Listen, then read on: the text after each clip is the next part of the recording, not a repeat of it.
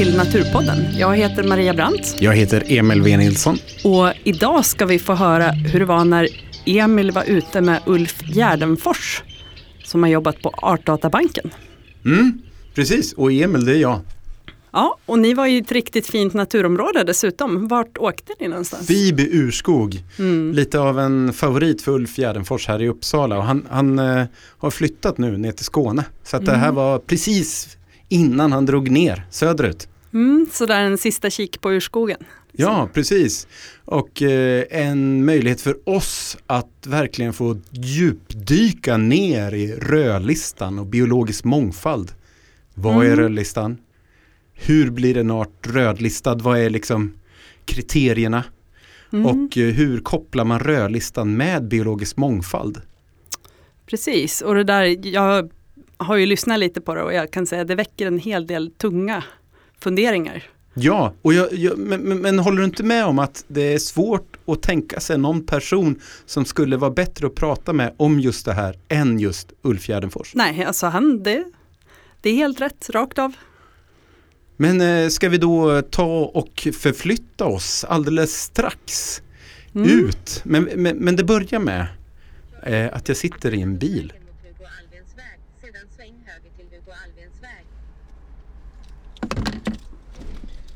Jag ska hämta upp Ulf Gärdenfors vid hans hus i Norby i Uppsala.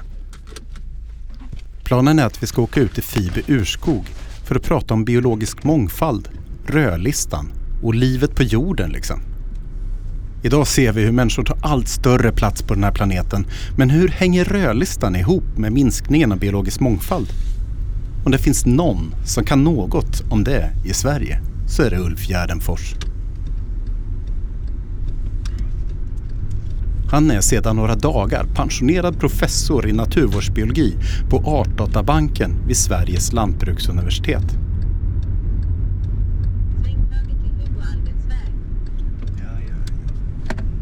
Där anställdes han redan 1992 som expert på evertebrater, alltså djur utan ryggrad, och för att arbeta med utdöende processer och vad som avgör om en art finns i ett landskap eller inte.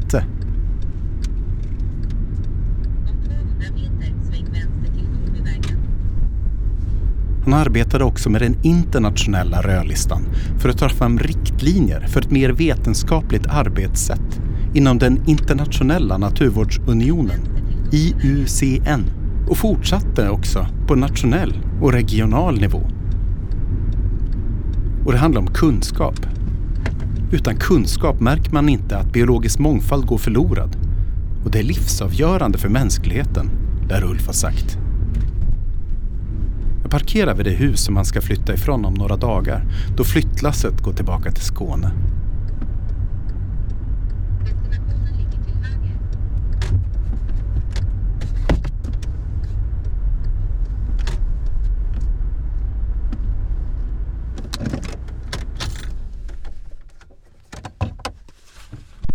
Hallå! Ja, du har kommit rätt. Absolut. I bilen bestämmer vi att vi ska prata om rödlistan och biologisk mångfald utifrån det vi hittar i Fibe urskog. Det finns många rödlistade arter. Snåberbagge, lunglav, kungsfågel, aspfjädermossa och tretåig hackspett, för att nämna några. Men innan vi ger oss av in i skogen är det nog bäst att Ulf Gärdenfors får presentera sig själv. Jag är, eh, ska vi säga, emeritus sedan eh, några få dagar. Jag har mm. jobbat på Artdatabanken som eh, ja, professor i naturvårdsbiologi, jag har varit ställföreträdande chef för hela Artdatabanken och jag har lett några olika eh, verksamheter där under eh, ja, 26 år. Jag har jobbat där. Har du varit med sedan Artdatabanken började? Nästan. Eh, mm.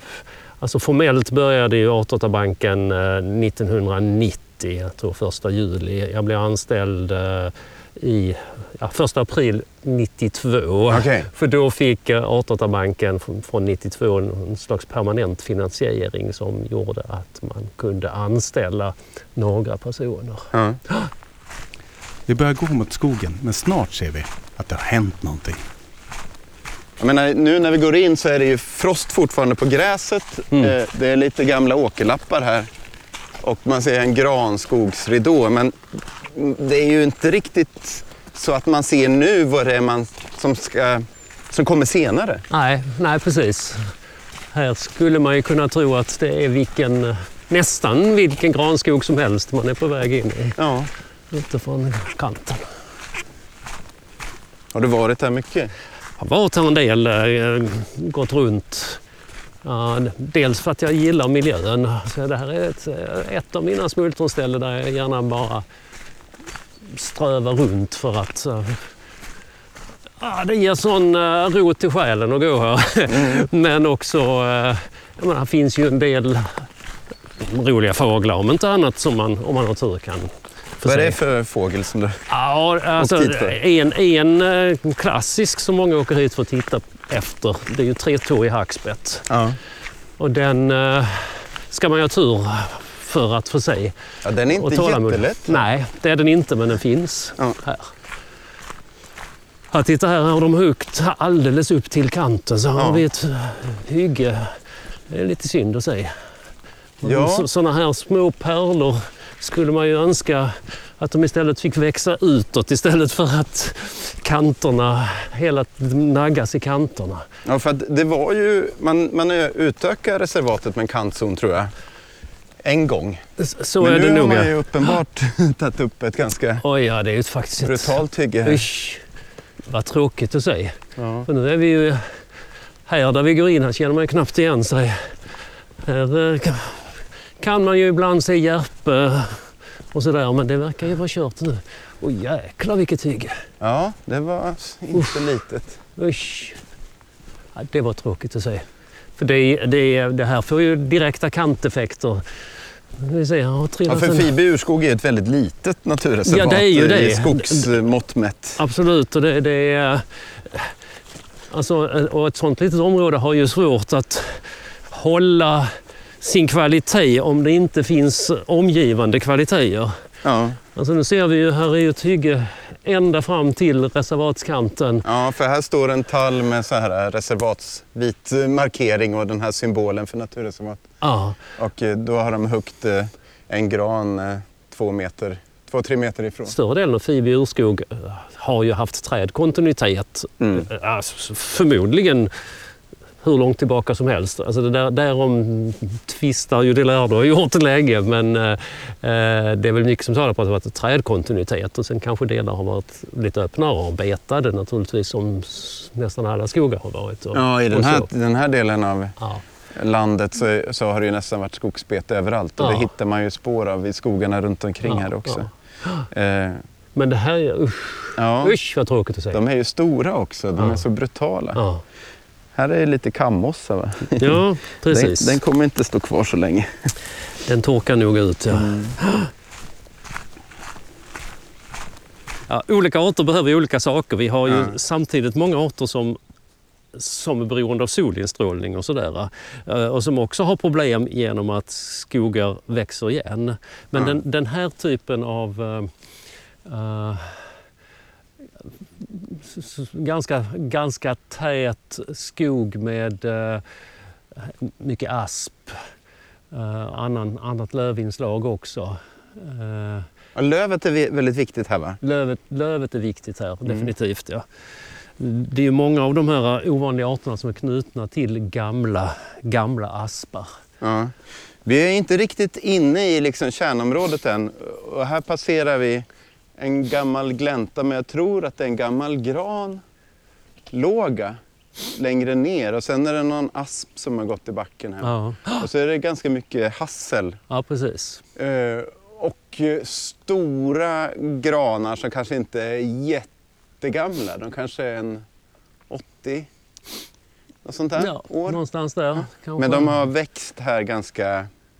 De har fått mycket utrymme och sol och grenarna Ja. går ganska rakt ut. Ja, så de ja, har vuxit rejält. Det är nog breda årsringar här. Ja, kan man tänka. Mm. Nej, tänk- men här, här, eh, här, här har nog varit lite öppnare i detta området Ja. eh, för inte så länge sedan. Och det här är nog en del som man har avsatt som kantzon till själva kärnområdet ja, tror jag. Ja, så är det. Eh, Men man ser fortfarande hygget där borta. Man Ja, ser Precis. solbelyst mark i glipor. Nej, Här, här hade man ju önskat att den skogen fick stå kvar och att eh, kvaliteterna inne i Fibi fick lov att sprida sig utåt istället Ja. för tvärtom.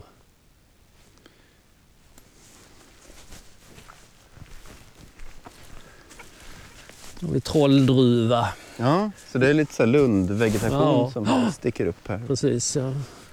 Det är lite typiskt, eh, eller i alla fall för mig, Uppland att det är så mycket kalk i marken så att man Ja. hittar lundväxter. Blåsippa är väl ett... Verkligen. Bra Jag, menar det, jag som Bland kommer från Skåne ursprungligen är ju inte van vid sådana enorma mängder av blåsippa. Ja. Det finns ju blåsippa i Skåne men här växer det ju överallt. Vad är det här? Eh, En liten eh, det Amelank häggmispel. häggmispel. Och det är ju en sån här invasiv art som tar sig in, inte minst i Upplandsskogarna. Väldigt Ja. mycket i Upplandsskogarna. Det är ett par olika arter. Den är nyligen eh, upptagen som invasiva.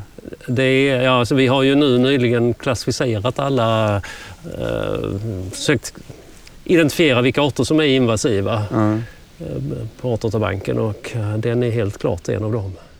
Häggmisplar är rosväxter och det finns flera arter av de här buskarna som ursprungligen kommer från Nordamerika som har spridit sig ut i naturen här i Sverige. De har lite avlånga rundade blad och vita blommor och påminner lite om hägg på det sättet.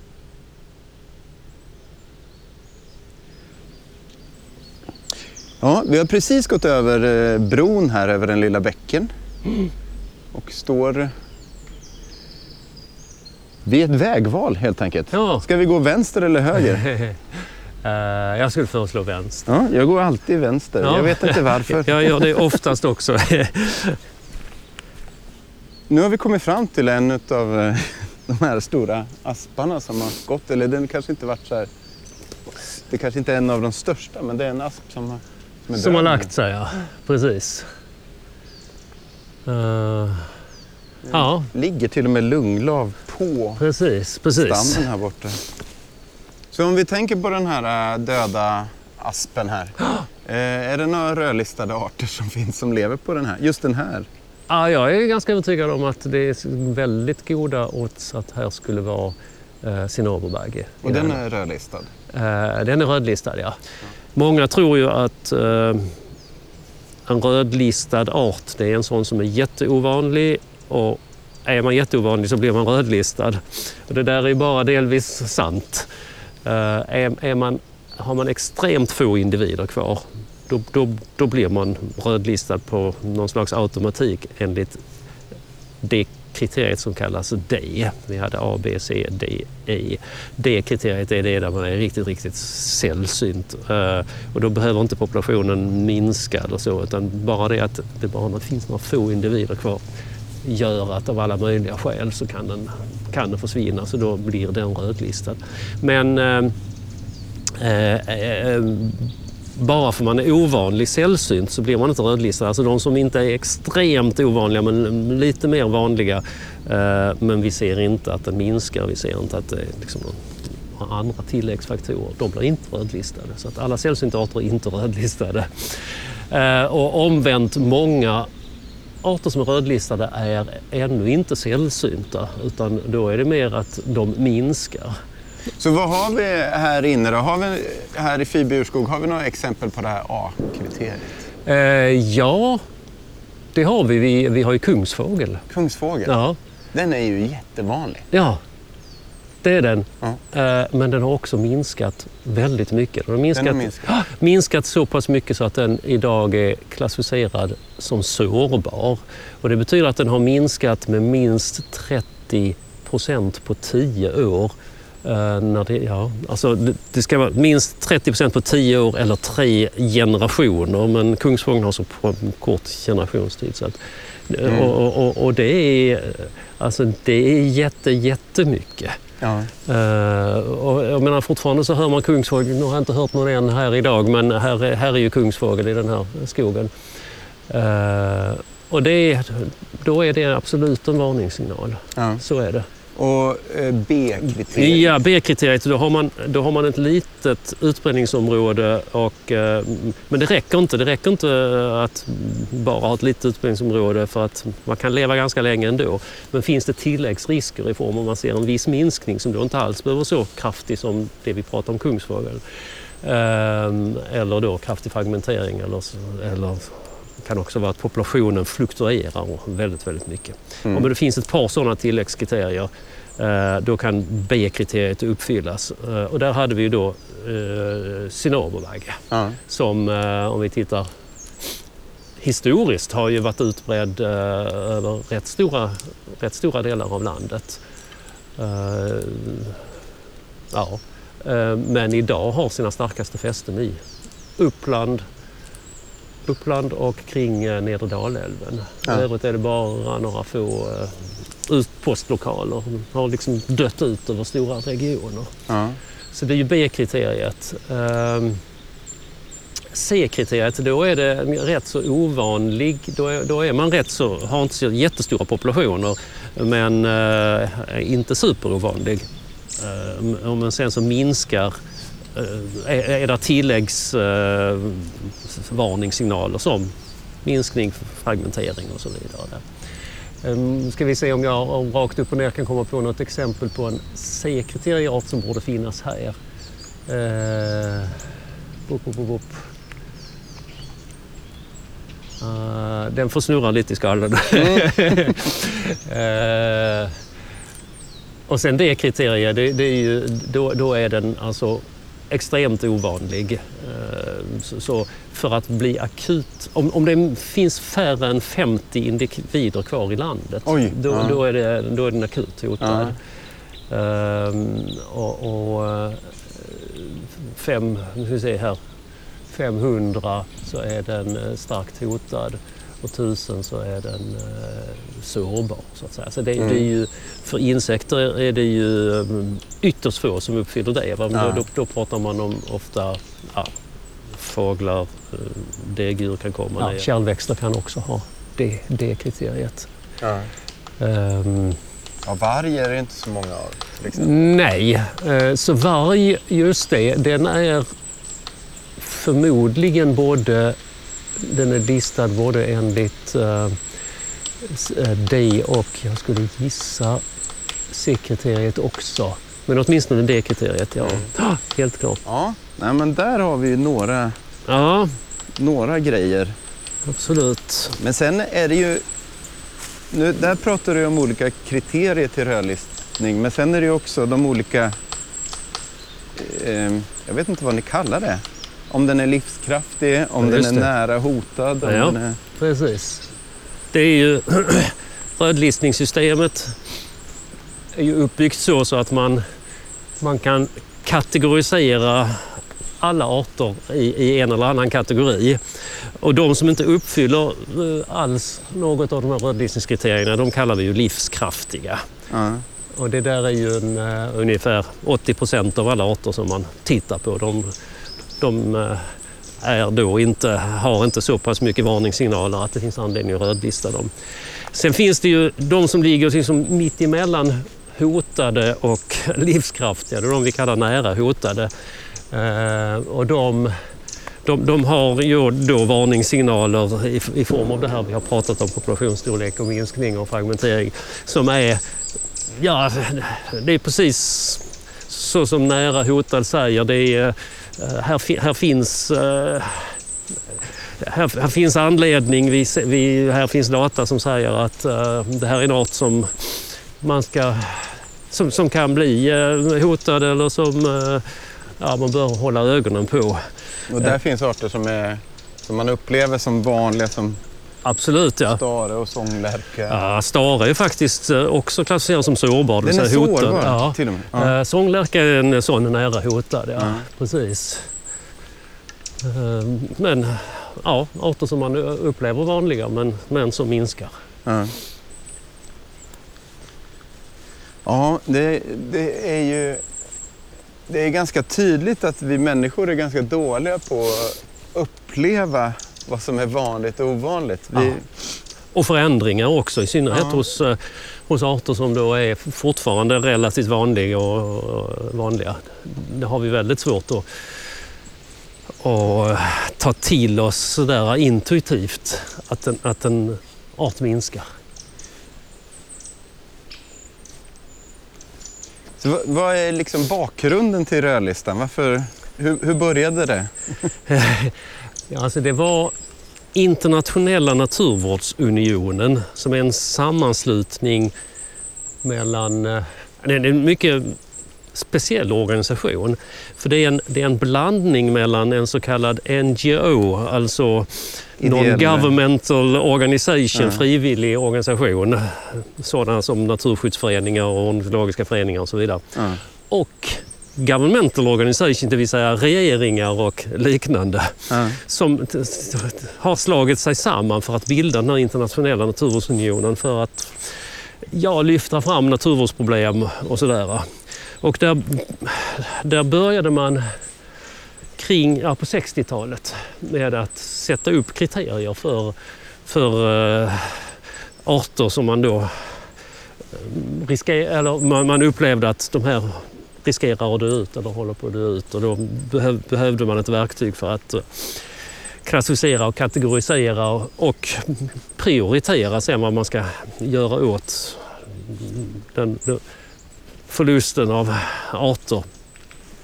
Så de, de första internationella rödlistorna publicerades på 60-talet. Då med ganska vaga kriterier egentligen. Det var eh, rätt så mycket frågan om eh, eh, ja, vad ska vi säga? Alltså, det, det var relativt subjektiva kriterier, men det var väl det bästa Ja. man kunde göra då. Mm. Sen kom det ju från forskarhåll diskussioner om att eh, eh, ska, rödlistan bli trovärdig så måste vi ha väldigt objektiva, mätbara kriterier som man direkt liksom kan jämföra mot data. Eh, och det var alldeles i början på 90-talet. Och det resulterade i att Internationella naturvårdsunionen, förkortat IUCN, eh, lanserade helt ny typ av kriterier som är ju- just kvantitativa, det vill säga att det finns tröskelvärden som säger så och så stor minskning, så och så många individer och så vidare för att mm, klassificeras i en eller annan kategori. Det är inte upp till eh, Nej. personer att bedöma. Nej, utan- exakt. Och då är meningen att eh, vem som helst- som har samma data så att säga ska komma till samma resultat. Ja. Eh, och Så det är ett stort, stort steg framöver. Samtidigt så ledde det till en del, ska vi säga, jag vill inte kalla det problem, men eh, utmaningar därför att den gamla rödlistningen inkluderade lite av någon slags prioritet också. Prioritering för åtgärder.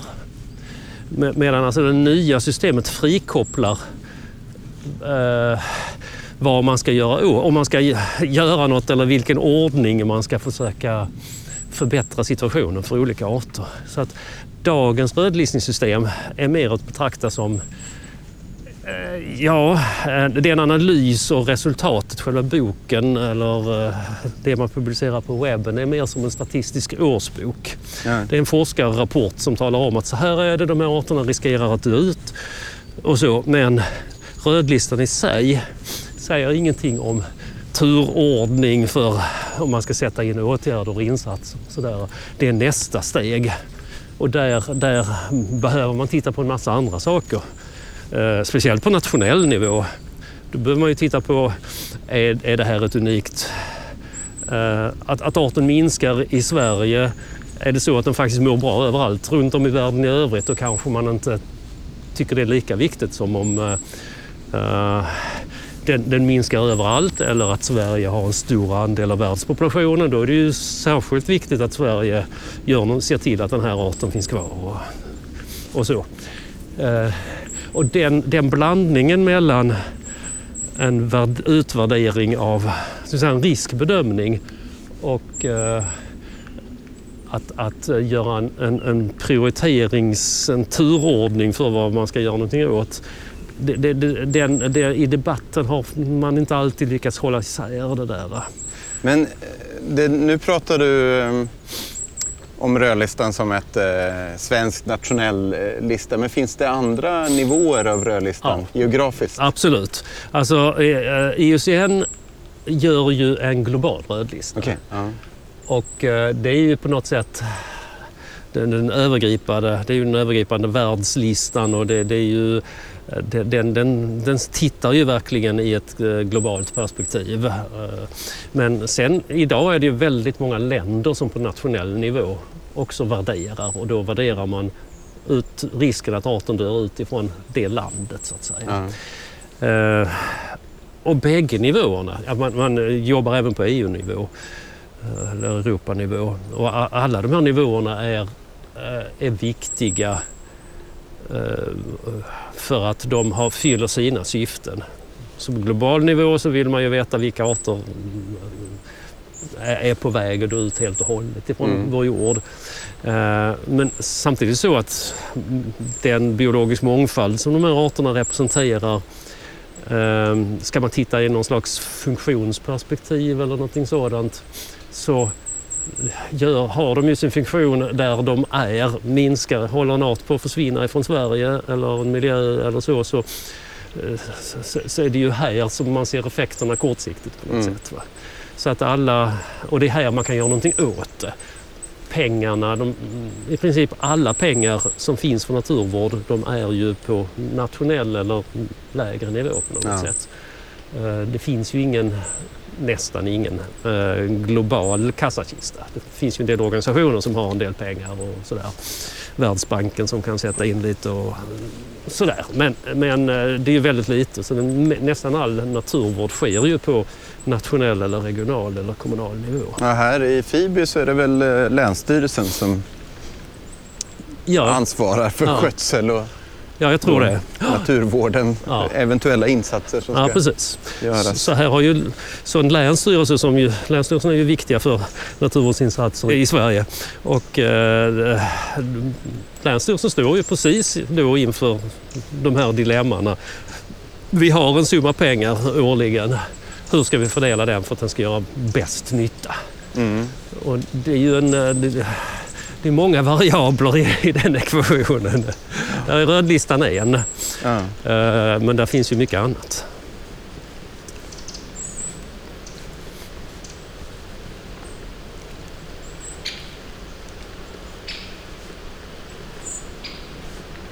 Lite John Bauer-känsla här med eh, stenblocken som det väller mossa över och granar som aspar. Och, Ja, vi är ju på väg ut ur den här lite mera högstammiga granskogen och närmar oss eh, uppåt Hällmark. Vi är på Ja, väg uppåt. Hällmarkstallskogen så nu är vi precis i liksom... mot getryggen. Ja.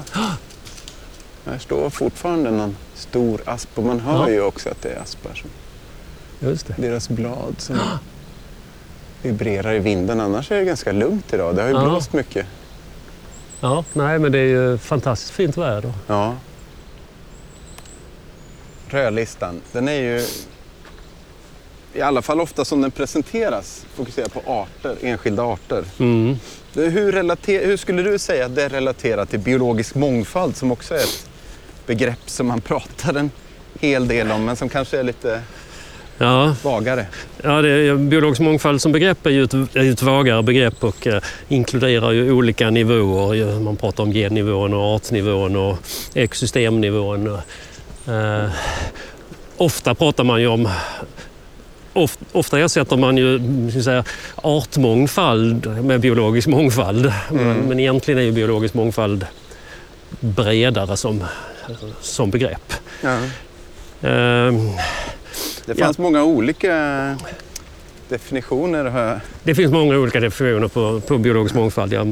Eh, men, eh, och, och framförallt olika användningsområden och olika uppfattningar. Det, det är ju lite vagare men det, det myntades ju väl i början på 90-talet eh, av Edward Wilson som såg ett behov av att få ett samlande begrepp för den här biologiska variationen vi har som ges uttryck på olika sätt. Det är myrforskaren som eh, Ja, eh, har skrivit väldigt mycket om eh, eh, vikten av biologisk mångfald. Edward O. Wilson är en av mina stjärnor eller uh, idoler. han, han, har gjort, han har forskat mycket på myror och uh, rätt ut mycket hur, kring samarbete och hur det hänger ihop evolutionärt och så vidare. Men han har ju också sett och funderat över så mycket annat sammanhang i, i eh, naturen. Har en fantastisk, ska vi säga, iakttagelseförmåga, förmåga att syntetisera mycket kunskap och sådär. Skrivit många intressanta böcker. Bland annat en som heter Biodiversity som går igenom Precis, och det är Ja. det som är det engelska begreppet som Ja. motsvarar det som vi brukar använda som biologisk, biologisk mångfald. mångfald. Även fast en del tidigare sa biodiversitet. Ja, det, det blir ju lite svengelska. Eller, de är, de är ju, det är ju samma sak. Ja. Ja, du ställde frågan hur relaterar rödlistning till eh, Biologisk, biologisk mångfald. mångfald? Ja. Och den kan man väl svara på på, på olika sätt. Men eh, alltså rödlistning är ju en bedömning av artnivån av biologisk mångfald, bedömning av statustillstånd, sådär. Eh, men det finns ju andra dimensioner av både artmångfald och biologisk mångfald generellt. Eh, men de, de ekologiska interaktionerna eller dimensionerna, eh, funktioner, vad, eh, vad spelar biologisk mångfald för roll? Och, så man kan ha många, många vinklar på, Ja, på det begreppet. verkligen. Rödlistan har ju spelat och spelar en stor roll i naturvårdsdebatten. Eh, och då tänker man ju framförallt på de hotade arterna. Men alltså rödlistan identifierar ju också alla icke-hotade arter genom, genom sitt system. Ja. Däremot så tar man ju inte med sådant som eh, funktion och sammanhang och sådär, mer än indirekt på något sätt. När du säger funktioner och sammanhang, är, är, du, är du inne på ekosystemfunktion och sådana? Exempelvis. tankar. exempelvis. Ja. Eh, man får ju ofta frågan vad är, vad är den arten bra för eller eh, Mm. är, är det viktigt att, eh, att en art är kvar? Och, Vad är och- nyttan med fästingar? Ja, till exempel. Eh, och det, alltså då kan man ju börja med att fundera på den frågan. För den frågan är ju implicit då eh, vad är den för nytta för människan? Mm. Och det, det kan jag strax återkomma till men eh, samtidigt kan man ju notera att det är en allt väx, större och växande rörelse i världen på, hos naturvårdare och vanligt folk som börjar lyfta fram att eh, eh, det är ju inte bara människan som är viktig i de här sammanhangen. Arterna, biologisk mångfald har en, eh, ett värde i sig.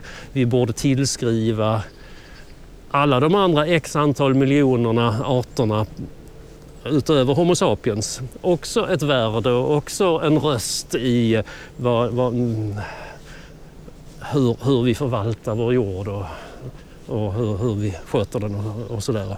Och det, det ser man kanske i huvudsak i den rika världen men dock. Det, här, det här eh, poppar upp allt mera. Ja. Men även om man, även om man pratar ur mänsklig synvinkel så det är helt uppenbart att människan som art är fullständigt beroende av naturen. Även om många kanske glömmer det eller inte ens reflekterar över det. En del av biologiska mångfalden som man brukar äta till frukost. Jag Absolut. Och jag menar, allt, allt vi stoppar i oss är ju biologisk mångfald på ett eller annat sätt. Mm. Det, det är ju, vi kan inte äta sten eller eh, grus och sand och sånt där utan och inte leva på luft bara. Eh, Så att allt är ju faktiskt beroende av att kunna leva någonstans och produceras. Även om vi har tagit in en del i nästan fabriker i ja, stall och växthus och sådär så fortfarande så är det ju levande organismer som är beroende av levande processer. Eh, och för allt detta krävs ju en viss areal, vissa områden med funktionella ekosystem. Eh, och ju fler vi blir, människor, ju mindre plats blir det ju kvar för, för någon slags funktionell natur. Så det är bara med ren matematik så, så blir det ju ett större och större problem att upprätthålla de här basala funktionerna på ett vettigt sätt utan att förstöra en massa under vägen. Uh, sen därifrån, liksom man konstaterat detta, så kanske det tankesprånget är rätt så långt till okej, okay, varför måste cinnaberbaggen finnas kvar i Fiby urskog eller i Sverige överhuvudtaget? Spelar, mm. det, spelar det någon roll? Uh, och det är klart, för den, man plockar fram en art i taget sådär och ställer det på sin spets så är det ju oftast svårt att säga att det skulle spela någon stor roll om vi tappar den ur ett mänskligt perspektiv i alla fall.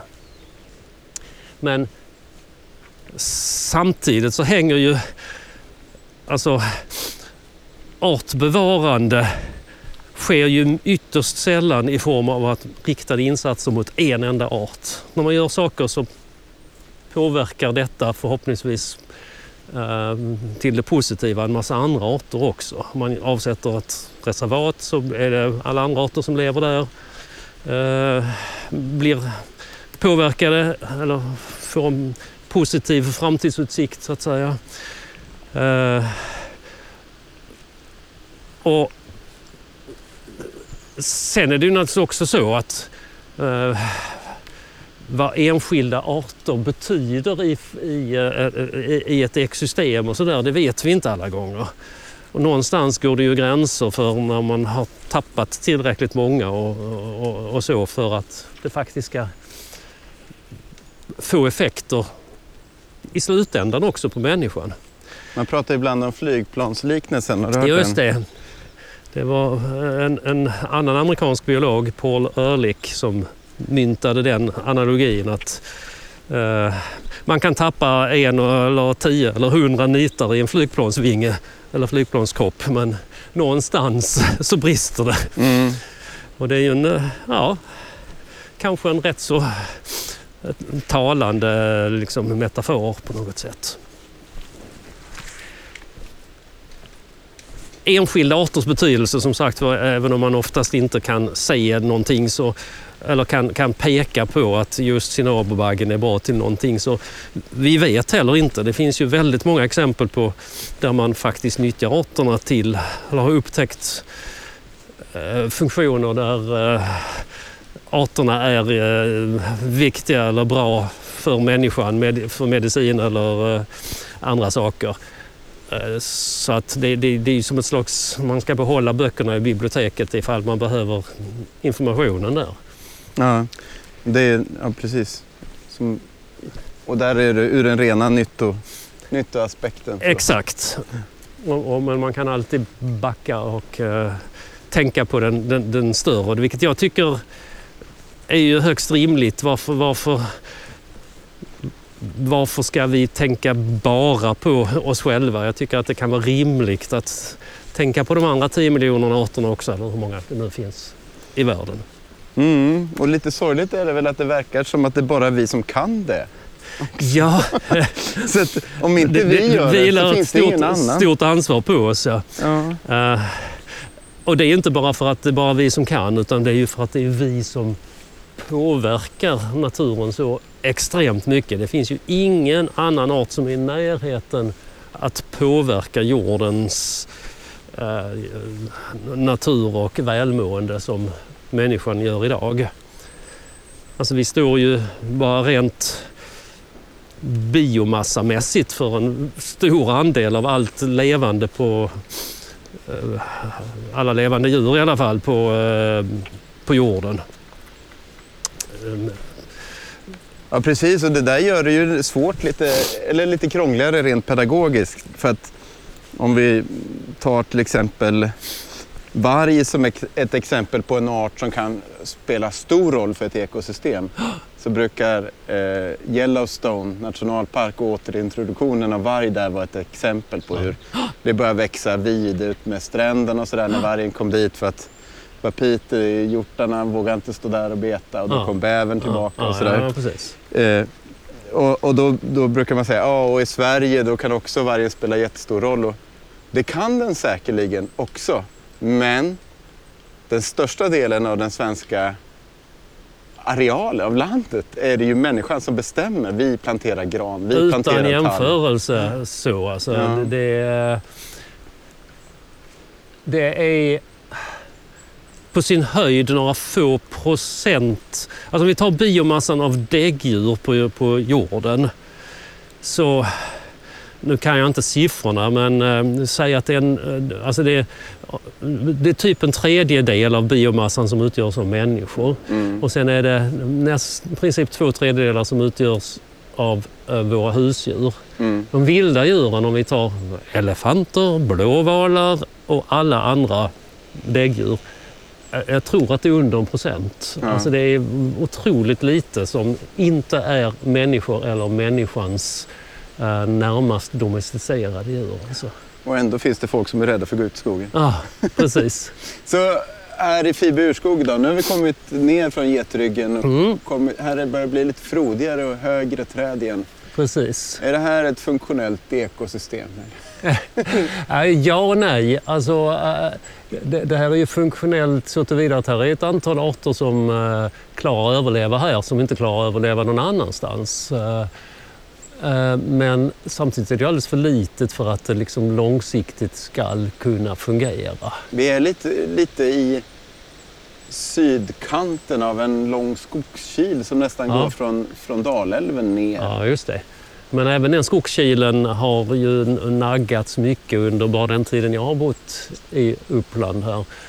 Eh, Ja, vi har bott ungefär lika länge och jag vet Ja. att jag brukade plocka svamp här borta och då, då när jag flyttade hit 96 Ja, så jag är lite yngre i, i gamet Ja. här. Men då kunde man nästan gå vilse i skogen på svamppromenaderna. Ja, att man gick och sen, sen blev man så här arg när man kom fram till ett hygge. ja, Bara. Nej, nu måste man ju leta Nu- efter skogen. Nu är det omvänt, ja. ja. precis. Nej, i just det här området, det här är ju ett bra ställe för eh, till exempel tretåig hackspett och det är bra ställe för uh, järpe, bra ställe för slaguggla om man är här på kvällen. eh. Så som fågelskådare är det här väldigt spännande Men det är inte så marker. vanligt att folk ser tjäder här längre. Va? Nej, det var det nej. lite, Ja, minns precis. jag, Ja. på 90-talet. Ja, exakt. Jag, jag har sett tjädrar en gång i relativt modern tid men eh, jag vet i katten om här är någon, någon så, liksom, eh, reproducerande population kvar i, i Fiber längre. För att Nej, det, det, tror nej. inte jag. Nej. Mitt, eh, det tjäderspel jag brukar vara på, det, det ligger bara några kilometer längre norrut. Ja. Och det är, ju, det är ju ganska mycket öppna marker, både åkrar Ja, men framförallt hyggen.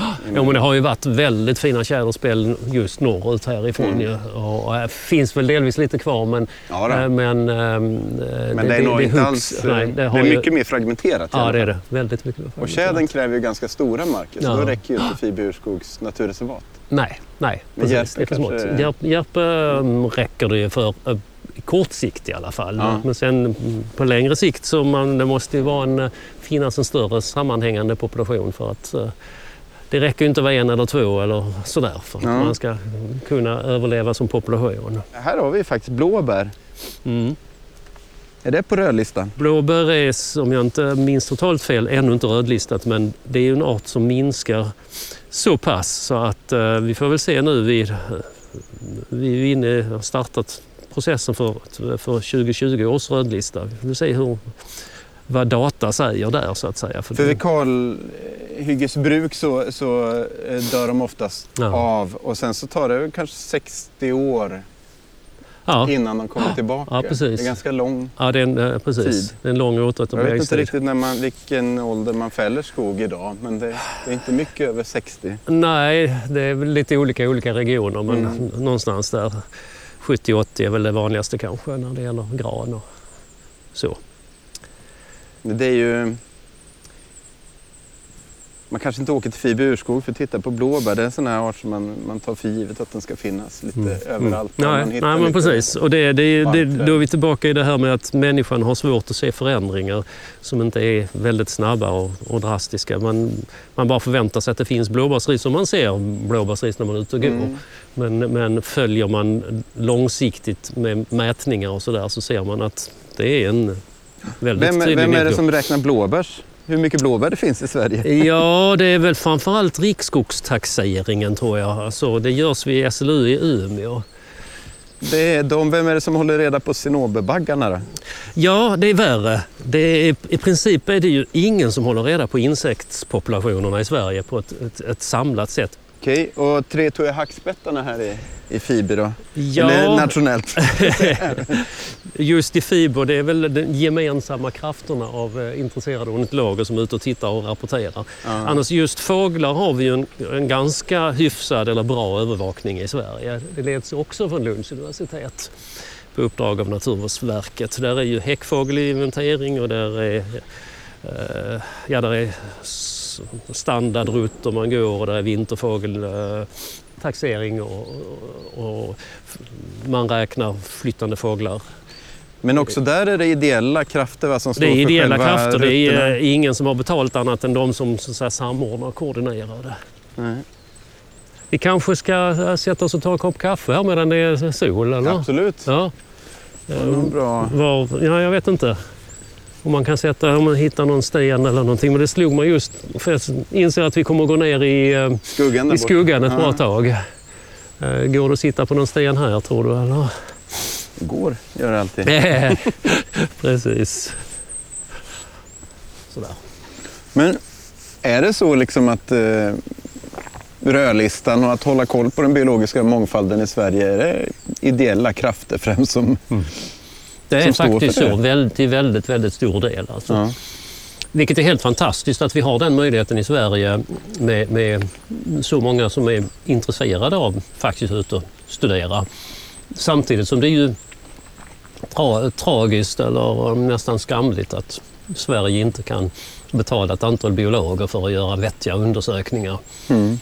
För det innebär ju samtidigt att är man beroende av amatörer så kan man inte ställa de tydliga kraven som man kan göra på en professionell inventerare. Mm. Att du ska inventeras så här och så här och så här inom den tiden och den metodiken och, så att det är återupprepbart och så man vet precis. Va? Mm. Utan här får man ju många gånger lägga pussel av eh, från vad många, många individer har samlat in med sina egna syften eller samlat in eller observerat eller sådär. Va? Det är ju ibland också kritiken mot rödlistan eller mot om en, eh, en sällsynt art finns i ett visst område eller inte. Mm. Då säger man att det är ju amatörer som varit ute och, Mm. Mm. och rapporterat det här till Artportalen till exempel. Så därför kan man ju inte veta säkert. Mm. Hur tänker du kring, kring sånt? Ja, för det första tänker jag det är ett argument som är lätt att ta till för att inte behöva ta ansvar. Mm. Eh, Men sen naturligtvis är det ju så att eh, det hade varit mycket bättre om man hade haft strukturerade undersökningar, inventeringar som hade gett liksom svart på vitt och, och sådär. Mm. Det är klart att det kostar. Men man kunde tänka sig att både näring och och resten av samhället är, borde vara med och betala sådana undersökningar. Hur tror du det går med rekryteringen av eh, både amatörbiologer och eh, liksom fältbiologer? Eh, folk som är ute och duktiga på bestämma? Där är ju två intressanta mot, motstridiga trender. Tittar man på, på de professionella taxonomerna eller systematikerna, Mm. framförallt de som sysslar med ren taxonomi, sitta och bestämma och beskriva arter och sådär. Där har ju vi haft en nedåtgående trend i hela världen och Sverige över hela 1900-talet och den, den fortgår ju. Det är allt svårare, nästan omöjligt att försörja sig som taxonom i, Mm. i, någonstans i världen idag. Och det var faktiskt en, ett av de allra viktigaste skälen till att vi startade Svenska artprojektet. Ja. Vi hade, alltså, när vi planerade det så la vi in att man också vi skulle ge stöd till både projekt men också tjänster åt taxonomer som, som liksom kan utbildas och sen så professionellt leva på det här under sin tid. De som blir riktigt duktiga, visar att de är duktiga på att... Det var du och Fredrik Gronqvist? Och... Ja, det var vi som kom upp med den idén mm. så att säga. Mm. Sen, sen så drev vi igenom den också med Torleif Ingelög som då var chef för Artdatabanken. Mm. Kopplade in honom rätt så snart och sen tillsammans så drev vi igenom det här och lyckades få pengar mm. för det. Um, men det, det, var verkligen en, en, eh, ett, ett viktigt skäl till Svenska Artprojektet. Uh, eh, och här har vi ju liksom temporärt lyckats faktiskt ge ett antal taxonomer möjlighet att, uh, att leva ehm, dels genom några få tjänster som vi finansierar vid museerna. Det är mest mykologer, alltså svampkännare. Mm. Men eh, framförallt också genom mycket projekt där folk får söka, taxonomer får söka om eh, medel ifrån Svenska artprojektet. Att jag vill undersöka styltflugor för att ta dem som exempel igen, mm. eller något helt annat mm. som, som inte många känner till. Um, men detta är ju egentligen en, en, en unik satsning i, i, i, världen som många är avundsjuka på och som är alldeles för liten för att långsiktigt upprätthålla tillräcklig eh, mängd av eh, duktiga taxonomer. Mm. Det är lite konstgjord andning. Eh, så. Men, så att den trenden har vi med minskande taxonomer, minskande professionella experter. Mm. Samtidigt har vi fått i Sverige en fantastisk eh, ökning av eh, ska vi säga, amatörbiologer som på fritiden är ute och kollar. Mm. Eh, traditionellt har vi haft många fågelskådare, en hel del som är ute och tittar på växter och blommor. Eh, men nu har vi fått en sån vidgning. Vi har traditionellt haft en hel del insektssamlare också som, som samlar insekter och som har mm. bidragit med väldigt mycket Uh, information på det sättet. Uh, även om deras syften ibland har varit att få en komplett uh, liksom samling i mm. lådorna och sådär mm. så har det samtidigt inneburit mycket kunskap.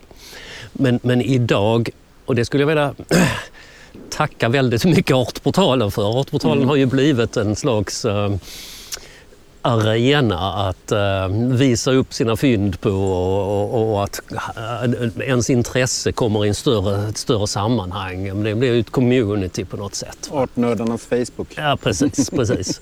uh, och det driver ju många till att, till att ut och lära sig nya grupper. Mm. Detta i kombination med ja, Nationalnyckeln som startades inom Svenska Artprojektet och mm. ja, Facebook och alla möjliga andra nu initiativ som drar igång, drar igång kring eh, olika organismgrupper och så. Va? Mm. Så vi, har vi ju fått ett väldigt uppsving och, och, många av de så kallade amatörerna där är ju skitduktiga. Alltså. Mm. De är eh, jätteduktiga. Och idag, det mesta så att säga, beläggen, bevisen för att man, har, man, man påstår någonting ges ju via foto, man fotograferar. Och med, med mm. dagens teknik så är det ju mycket, väldigt mycket som går att bestämma i fält mm. uh, utifrån fotografier. Mm. Så att uh, där, har, där har man de här två motgående trenderna där, det, där mm. amatörerna någon grad kompenserar men ändå inte ersätter för att vi behöver fortfarande professionella taxonomer för att faktiskt beskriva eh, arter som inte eh, är kända eller för att eh, göra revisioner, släktskapsutredning, kunna avgöra om en art är två eller två arter är synonymer och sådär. Mm. Alltså den, den typen av hantverk är ju väldigt svårt för amatörer att pyssla med. Ja. Och det, det drivs ju inte av Artportalen på det sättet. Nej. Ja, men det där är ju spännande också. Vi pratade om Edward Wilson förut. Och han hade ju en vision om eh, någon eh, bank där alla arter skulle finnas samlade. Mm. Och sådär. Encyclopedia of Life. Precis, mm. och den finns ju som webbsida mm. också nu. Mm. Mm. Eh, men det, den är ju lite fyrkantig. Artportalen är ju en, en helt annan eh, sätt att se på en mm. liknande mm. sak. Och sen har ju Artdatabanken också den här Artfakta. Precis, den är mer att jämföra med Encyclopedia of Life. Ja. Som är just, alltså Encyclopedia of Life, idén är där att man ska kunna hitta beskrivningar om utseende och levnadssätt på alla världens mm. arter. Och det, det, tyvärr har, det ju, har de haft väldigt lite resurser men jag tycker ändå de har lyckats komma ganska långt utifrån de resurserna de har haft. Ja. Nu måste jag ju ställa den jobbiga frågan också. Så när, när, när kommer liksom den här samlade mobilappen där jag kan Mm. rapportera eh, tritur hackspett när Mm. vi sitter här och fikar Mm. från den här positionen eller också läsa om tritur hackspett och Precis. Ehm, före, före sommaren eh, 2019 hoppas jag. Vi Mhm. jobbar på den. Alltså, Det är vi, så pass? Ja, alltså vi, då, då, åtminstone så kommer den då att komma i Alltså det blir kanske inte en nedladdningsbar app i den bemärkelsen men eh, vi, vi håller på att liksom, eh, slå samman de här olika tjänsterna i en, en ingång. Mm. Och den första versionen av det här eh, planerar vi un, ska släppas under eh, april eh, 2019.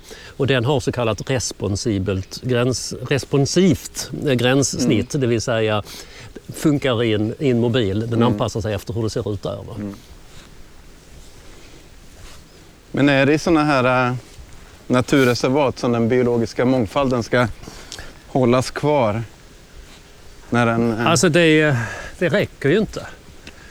Nej, men alltså eh, även om vi skulle komma upp i de här eh, 17 procenten som väl är slags mål nu eh, globalt för, för reservat så det räcker ju inte. skyddad alltså, natur. Liksom. skyddad natur, Mm. ja. Eh, alltså det, vardagslandskapet måste ju, måste ju fungera. Ja. I varje fall, eller bi- bidra till bevarandet av mångfalden. Och det är ju en utmaning. Jag tycker det har varit jätteroligt att gå runt här. Vi har betat av från väldigt eh, ganska tekniska detaljer i rödlistningen till biologisk mångfald där vi, där vi kom upp eh, till och med på det globala planet. Och att art- arter kan försvinna från jorden för Mm. evigt. Att vi människor och våra tamdjur, eh, de som utgör den största delen av biomassan, en överväldigande del, Mm. en, förvånansvärt, det, det är svårt att förstå. Eh, det känns som att vi precis har börjat prata men Det finns mycket att prata om här. Ja. det, har, det har varit väldigt roligt att gå runt. Jag får tacka så mycket för att eh, jag fick åka ut i skogen med dig. Ja, tack själv. Jag tycker det har varit... Uh, alltså, Fibi urskog är eh, en av, ett av mina smultronställen så det är alltid härligt att komma hit. Men också roligt att få prata med någon som är intresserad av de här frågorna. Nej men vad kul. Och eh, vad kul att du tycker det. Ja. Och vad kommer du sakna mest med Uppland när du kommer tillbaka till Skåne? Vad tror du? Liksom? Nej, men det är ju, det är ju utan tvivel, om, om vi tar Uppland som landskap, eh, så, så är det ju de här eh, boreala miljöerna, alltså där det är typ Fibi urskog och för all del också mm, Hållnäshalvön och den här lite så att säga, ur ett skåningsperspektiv Norrlands eh, naturen. Jag är på väg att flytta till Skåne och eh, Skåne har fantastiskt mycket natur men just den här naturtypen har vi ju inte mycket av. Nej. Så det, den kommer jag alldeles säkert att sakna.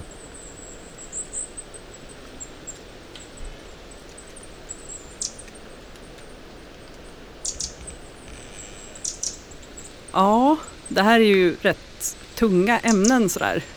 När man tänker på, som det snurrar i media nu om artutrotning och klimatfrågan och allt det där. Och så, så dessutom att lyssna på det här och fundera på, ja, som säg naturskydd, hur mycket blir kvar av en art om man bara skyddar en liten spillra skog? Mm, det räcker ju inte. Det går Nej. inte. Så är det ju. Att allt det där gröna infrax, att det är mer, liksom, det gröna nätverket runt om måste funka. Och, Ja, det är ju inte heller så att vi kan liksom skydda någon slags spindelnät av natur i ett i övrigt eh, superutnyttjat, liksom exploaterad mark, utan vi måste ju bedriva skogs och jordbruk på ett sätt som håller kvar den biologiska mångfalden. Det är Mm. liksom enda lösningen och det gör vi inte idag. nej, och det är ju, börjar ju visa sig rätt tydligt. Så. Ja, ja men det är sorgligt. Och, och, och faktum är att jag och Ulf pratar ju ännu mer. Vi har ju klippt bort hur mycket som helst tyvärr. eh, så kan vi inte ha tre timmars långa avsnitt. Men vi pratar ju också om att människan har ju hållit på på det här sättet i 70 000 år. Alltså redan under stenåldern så Mm. utrotade vi ju arter, framförallt då megaherbivorerna, de här mammut och jättesingångare och hej och hå. Och i Australien var det jättekängurur och på Madagaskar var det elefantfågel och sådär. Alltså det, det, ibland brukar man ju tänka sig att liksom, ja, på, på liksom det tidiga jordbrukarsamhället i Sverige och det var så mycket biologisk mångfald. Men alltså, vi, vi är en märklig art. Mm. Sen är ju det liksom inte riktigt ett argument för att fortsätta så, nej.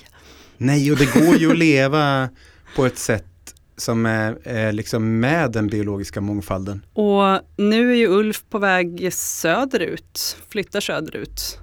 Så, och han uttryckte att han kommer att sakna våra skogar här uppe. Alltså uppländska skogarna. Mm. Så. Och um, det finns ju en rackarns massa fint här i trakten. Och en Ja. hel del vilt också. Så. Ja. Men Vild natur. jag tror att man inte glömma. nej, precis. Jag tror att det är lätt att glömma det. Han pratar ganska mycket om, om kalkbarrskogarna. Det är inte Mm. heller med i reportaget. Då.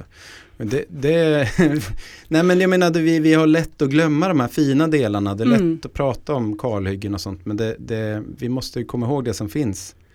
Det fina. Mm. Och sen är det en annan grej som är lite rolig. Det var att han hade satt upp 15 arter som han ville, eller 15 grejer han ville göra i Uppland innan han flyttade söderut. Mhm. Eh, och han hade lyckats med allt utom två. Den ena var att åka till Rundmarö, men det var inte så farligt för det kommer ligga kvar. Liksom. Mm. Det andra var att se lodjur. Mm. Nu ser du lite nöjd ut. Mm, jag har ju sett lodjur.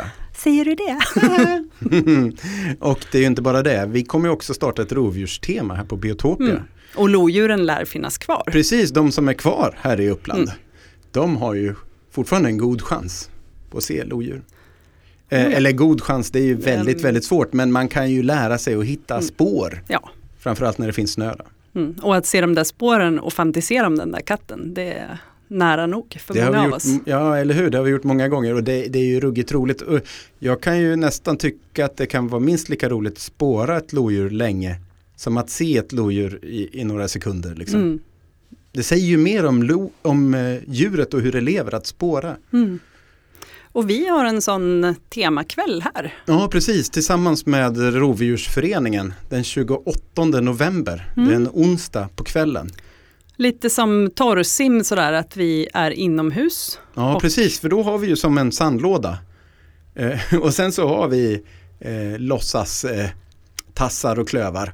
Så man kan göra spår som ser väldigt mycket Mm. ut som de gör på riktigt. Och sen kan man då själv, du som lyssnar, få komma hit och testa och mäta då. Precis som man gör i verkligheten. Mm. För att försöka lära sig verkligen skilja på eh, varg och lo och björn. Mm. Och passa på att ställa alla frågor och få tips om områden att spåra i och sådär. Ja, och göra det inomhus på kvällen när det inte går att spåra ute och Nej. slippa att stå ute och prata om det när det är lite hurvet. Liksom. Mm. Och framförallt slippa vänta på snö. Ja, Det är svårt att lägga en sån grej i november annars. precis. Och sen eh, innan dess, den 14 november, då kommer Uppsala Outdoors till Biotopia en onsdag kväll. Mm. Vad är De- det för några? Ja, det är ett gäng eh, internationella studenter som eh, liksom inte har lyckats ta sig ut i Upplands natur tidigare. Och då har de skapat den här gruppen. Eh, de hade ett möte ute i Engelska parken då det kom 60-70 pers. Oj, Och det är ganska många anmälda nu till den 14. Men Mm. kolla upp eh, det på Biotopias hemsida om du är intresserad. Och då är ju språket engelska. det borde de flesta klara. Och Maria, vad kan man göra den 5 december? Också en onsdag kväll på Biotopia. Mm, då kan man pimpa sina kläder med fina rovdjurstryck. Precis, Då finns det fina screentryck, ändra spår eller fina rovdjursansikten som man kan trycka på. Man kan ta någon gammal t-shirt eller en ute-anorak eller... ja, jag tänker jag har en så här skitsnygg anorak. Ja, Och det vore så jättecoolt att ha liksom en löpa med lodjursspår över ryggen eller någonting. mm. ja men det borde gå att ordna. Ja, och jag har säkert någon t-shirt som är enfärgad där man kanske vill ha ett så här vargansikte på. Mm. Och så finns det ju de som sådär i december så börjar de tänka på att 24 december och att de tänker ge bort grejer och så. Jag vet att du, Vill du göra en till mig?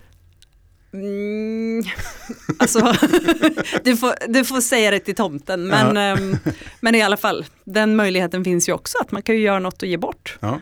Och innan det så kommer vi köra livepodd också med Sebastian Olofsson. Ja, ännu mera rovdjur alltså. Ja, så vi kommer köra livepoddar tre onsdagar i rad. Det blir lite kortare varianter. Vi kommer prata i en halvtimme. Mm. Och du som lyssnar är välkommen hit för att vara med i publiken och kunna ställa frågor.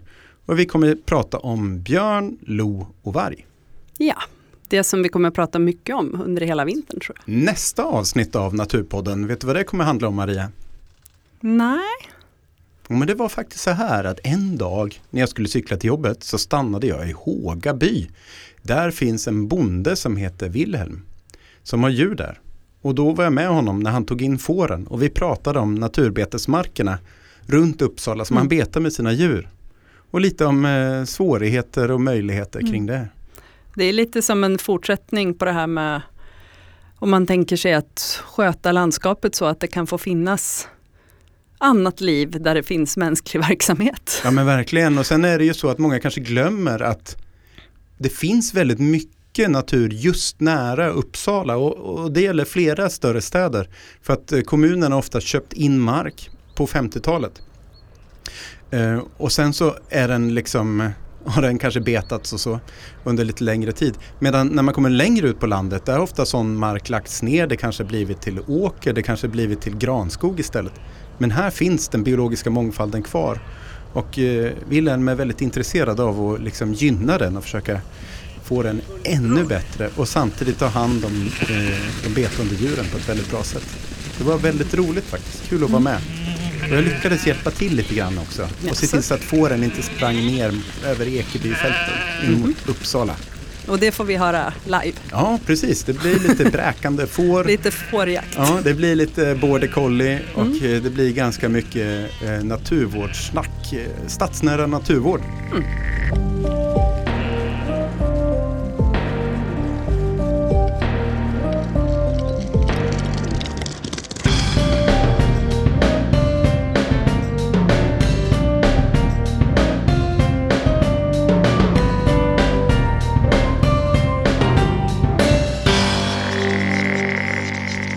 Maria, Ja, vem producerar Naturpodden? ja, Naturpodden produceras av Biotopia, Uppsala kommun och vi finns på Facebook, Instagram och Twitter. Och hur ska man göra om man vill komma i kontakt med oss? För att vi tycker det är jätteroligt att få post. Då kan man skriva till naturpodden at gmail.com. Det går jättebra. Och vi vill säga ett stort, enormt jättetack till vem då? Ulf Gärdenfors. Naturligtvis. Stort tack Ulf. Ja, vad tror du? Tror vi flummade iväg?